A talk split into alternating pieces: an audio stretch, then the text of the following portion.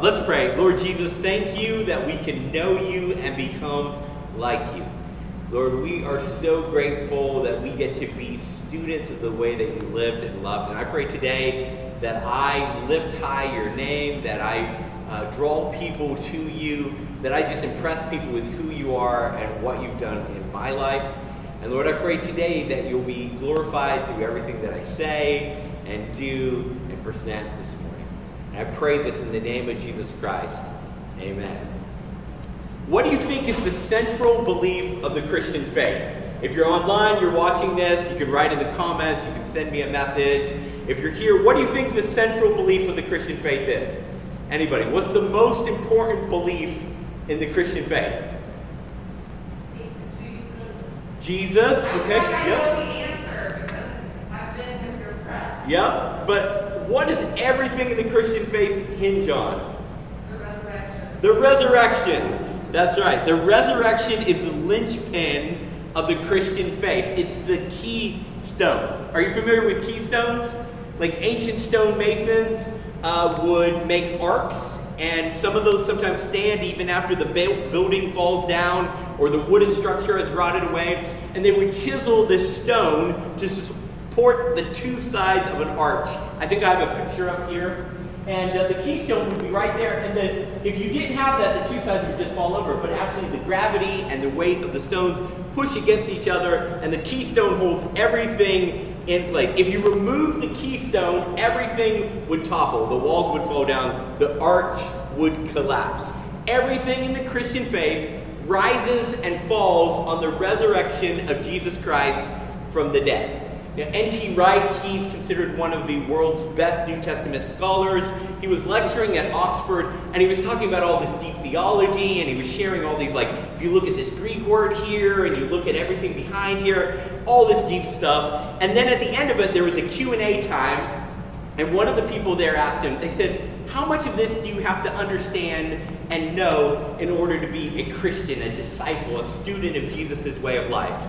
And N.T. Wright he took a moment and he said, You really don't have to understand anything of what I was just teaching about. He says, All you need to really understand is that there's a loving God, that God in human form is Jesus. You need to know something about believing and repenting, and you have to know something about the resurrection.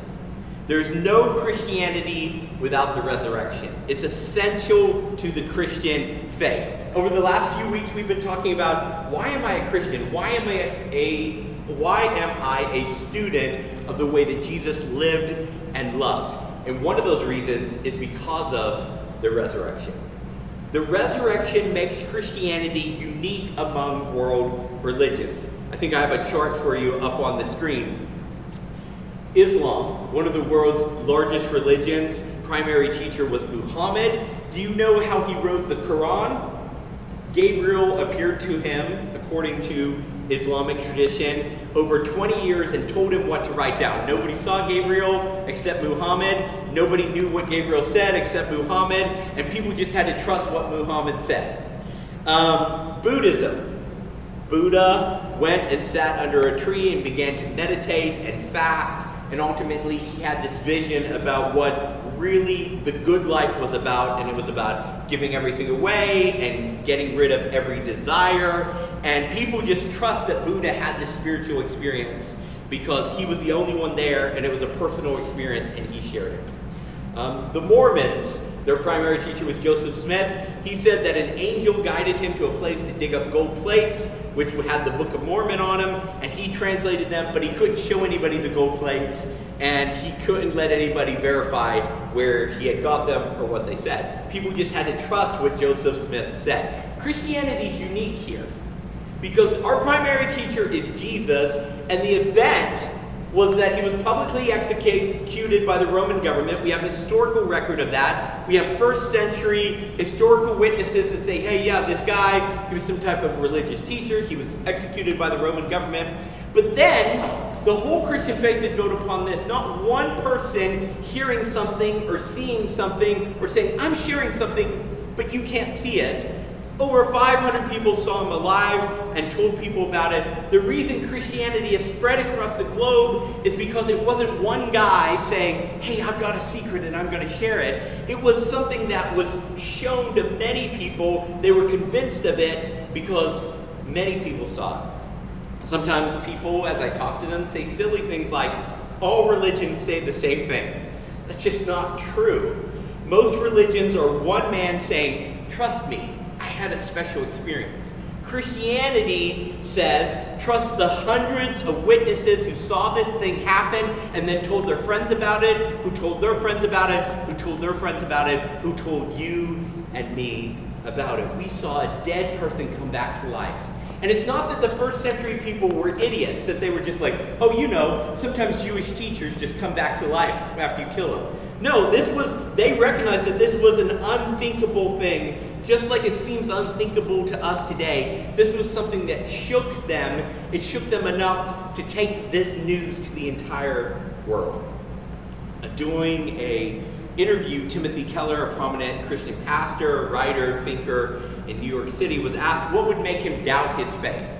And the interviewer was a secular interviewer, was asking him like, what if we could prove evolution was true? Would that make you doubt your faith? And Timothy Keller's like, no, I, that wouldn't make me doubt my faith because ultimately, uh, you know, evolution speaks to the development of species, but it doesn't talk about where matter actually came from. My faith wouldn't be shaken by that. And the interviewer was like, what if there's aliens?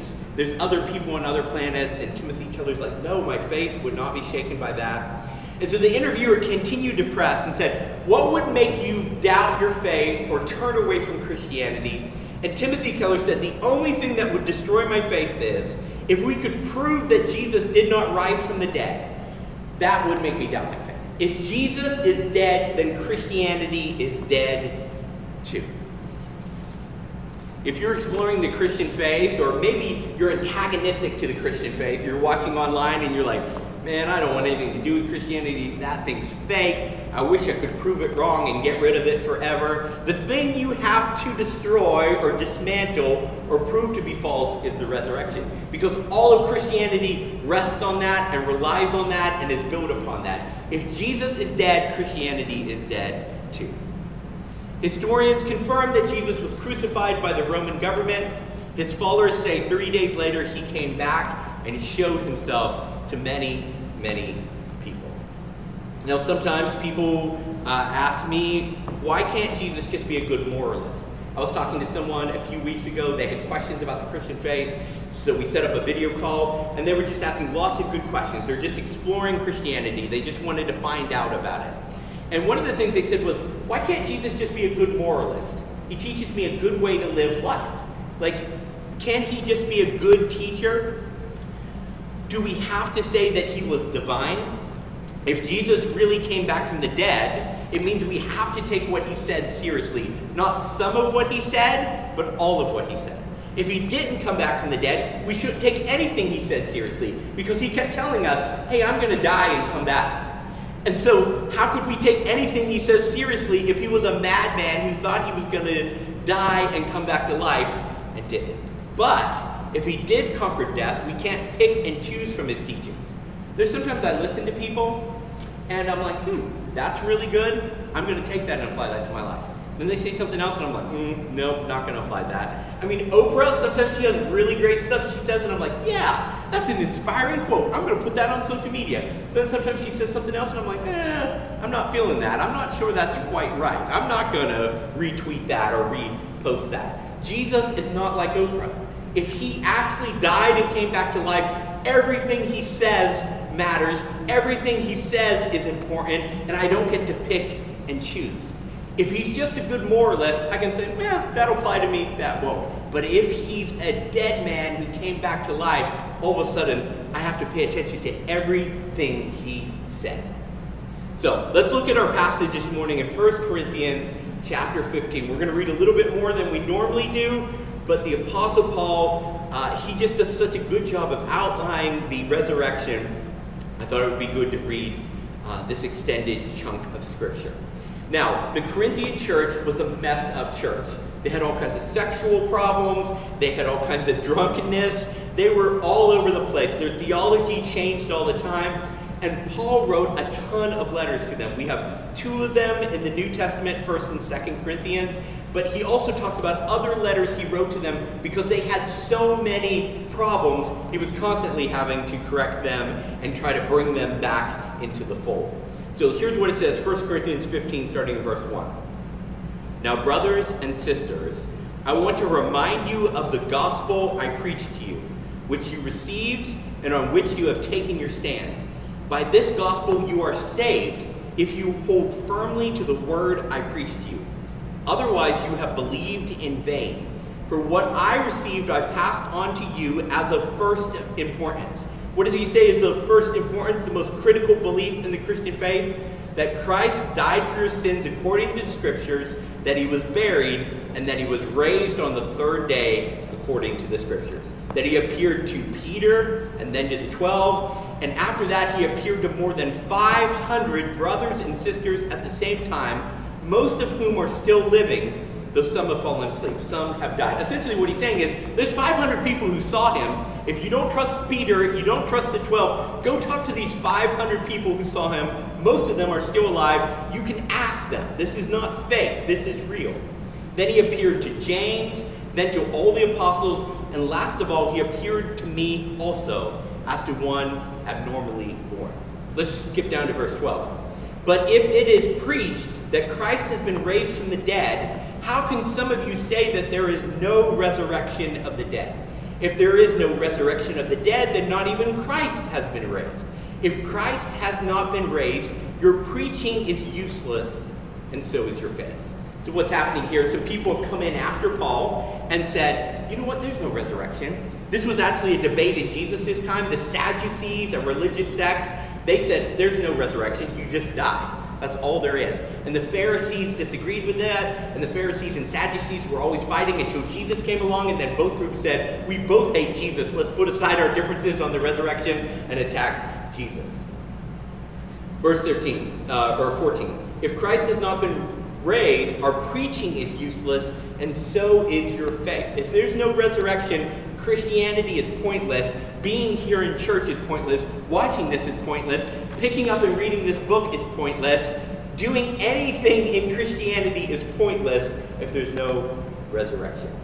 More than that, we have found to be false witnesses about God if there's not a resurrection, for we have testified about God that he raised Christ from the dead. But if he did not raise him, in fact, the dead are not raised, for if the dead are not raised, then Christ has not been raised either.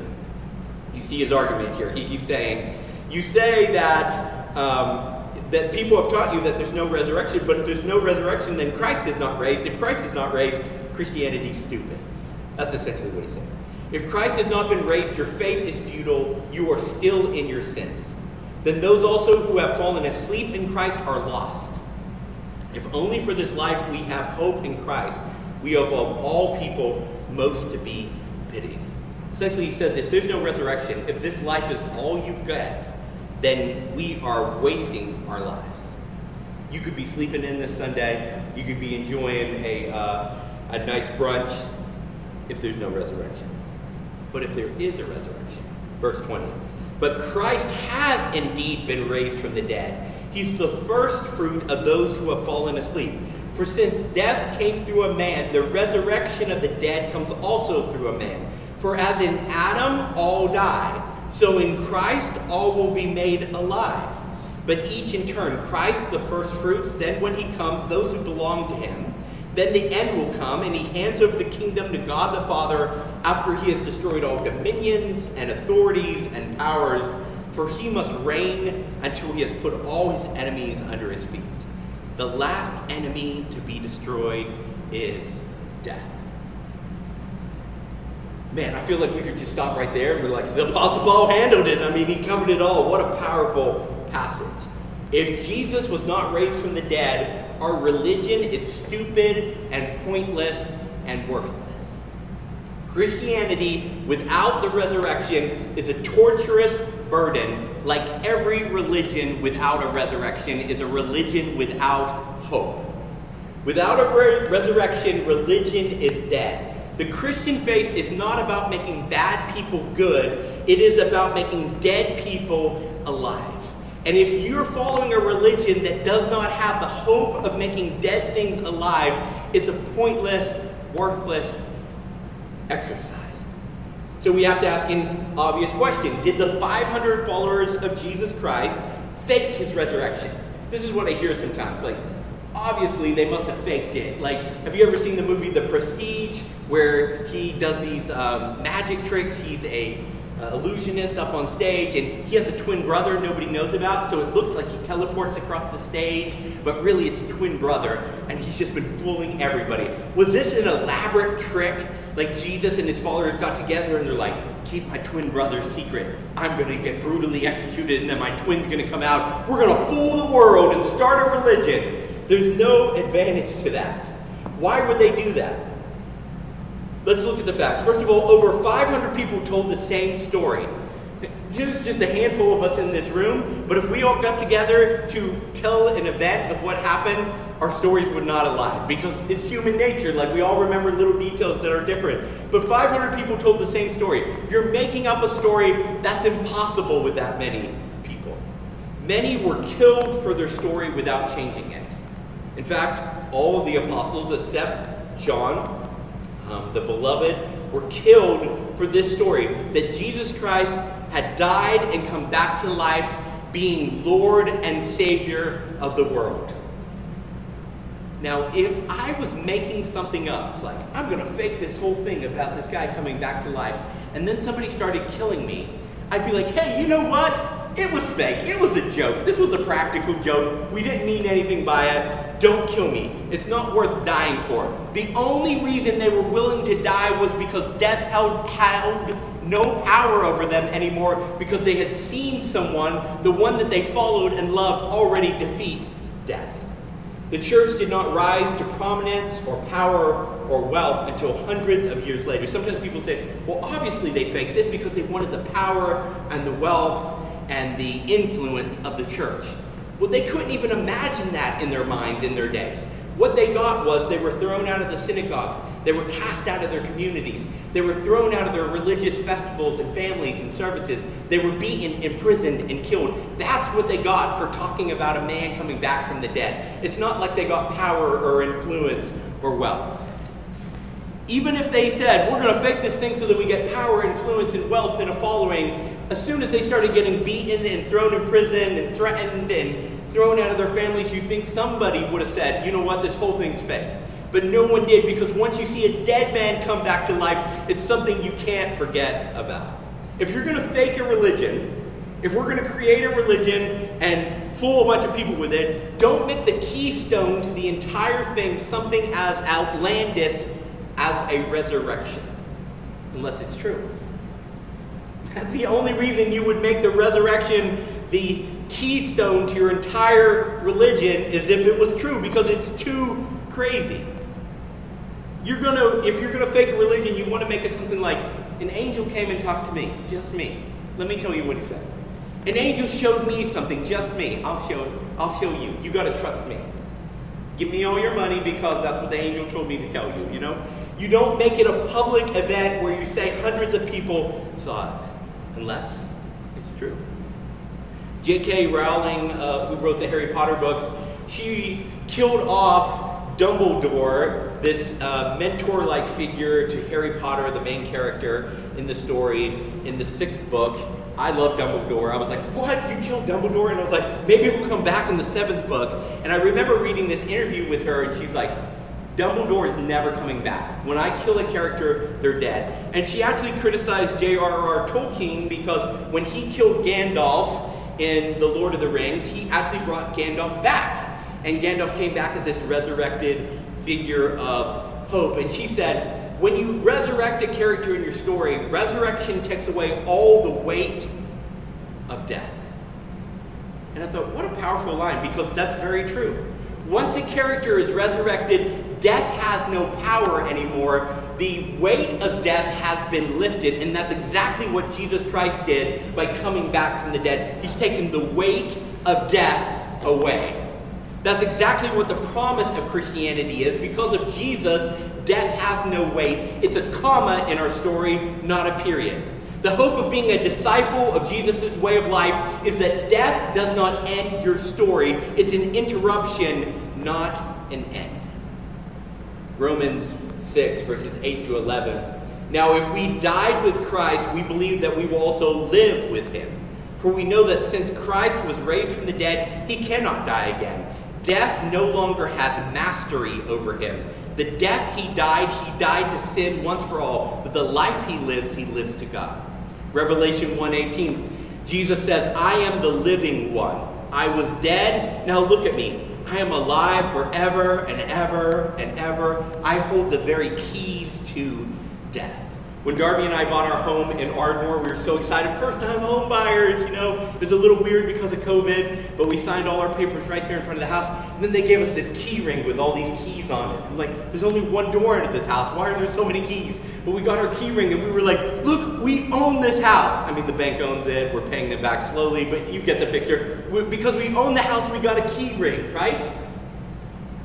Jesus has the keys to death because he owns death now. Keys symbolized our ownership to the house. Keys symbolize Jesus' ownership over death. My God has death on a leash. He defended death. He tamed it. Now he owns the keys. Death belongs to him. Death doesn't get the last word. He does. And his last word is always live and live with me forever and ever and ever. The promise of the resurrection is that you and I will walk and breathe and eat and sing and dance and live on this world again. Rich Villodas, a pastor in New York City, he had this great quote. He said, The Bible doesn't end with souls ascending to a disembodied heaven.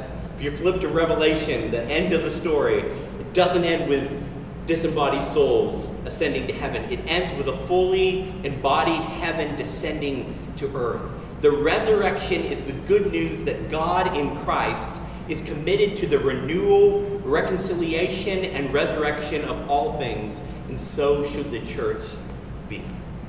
Why did ancient Christians help other people during plagues and stand up to emperors, even at the cost of death? Because they did not fear death.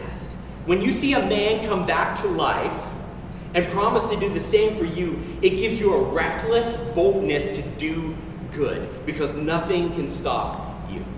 Um, in Tennessee, where I grew up, every big farm truck rocks a no fear bumper sticker on the back of it. And you just be going down a country road and a big truck will come by and the tires are like so big you have to get a step ladder to climb into the vehicle, you know. And on the back is the bumper sticker, no fear.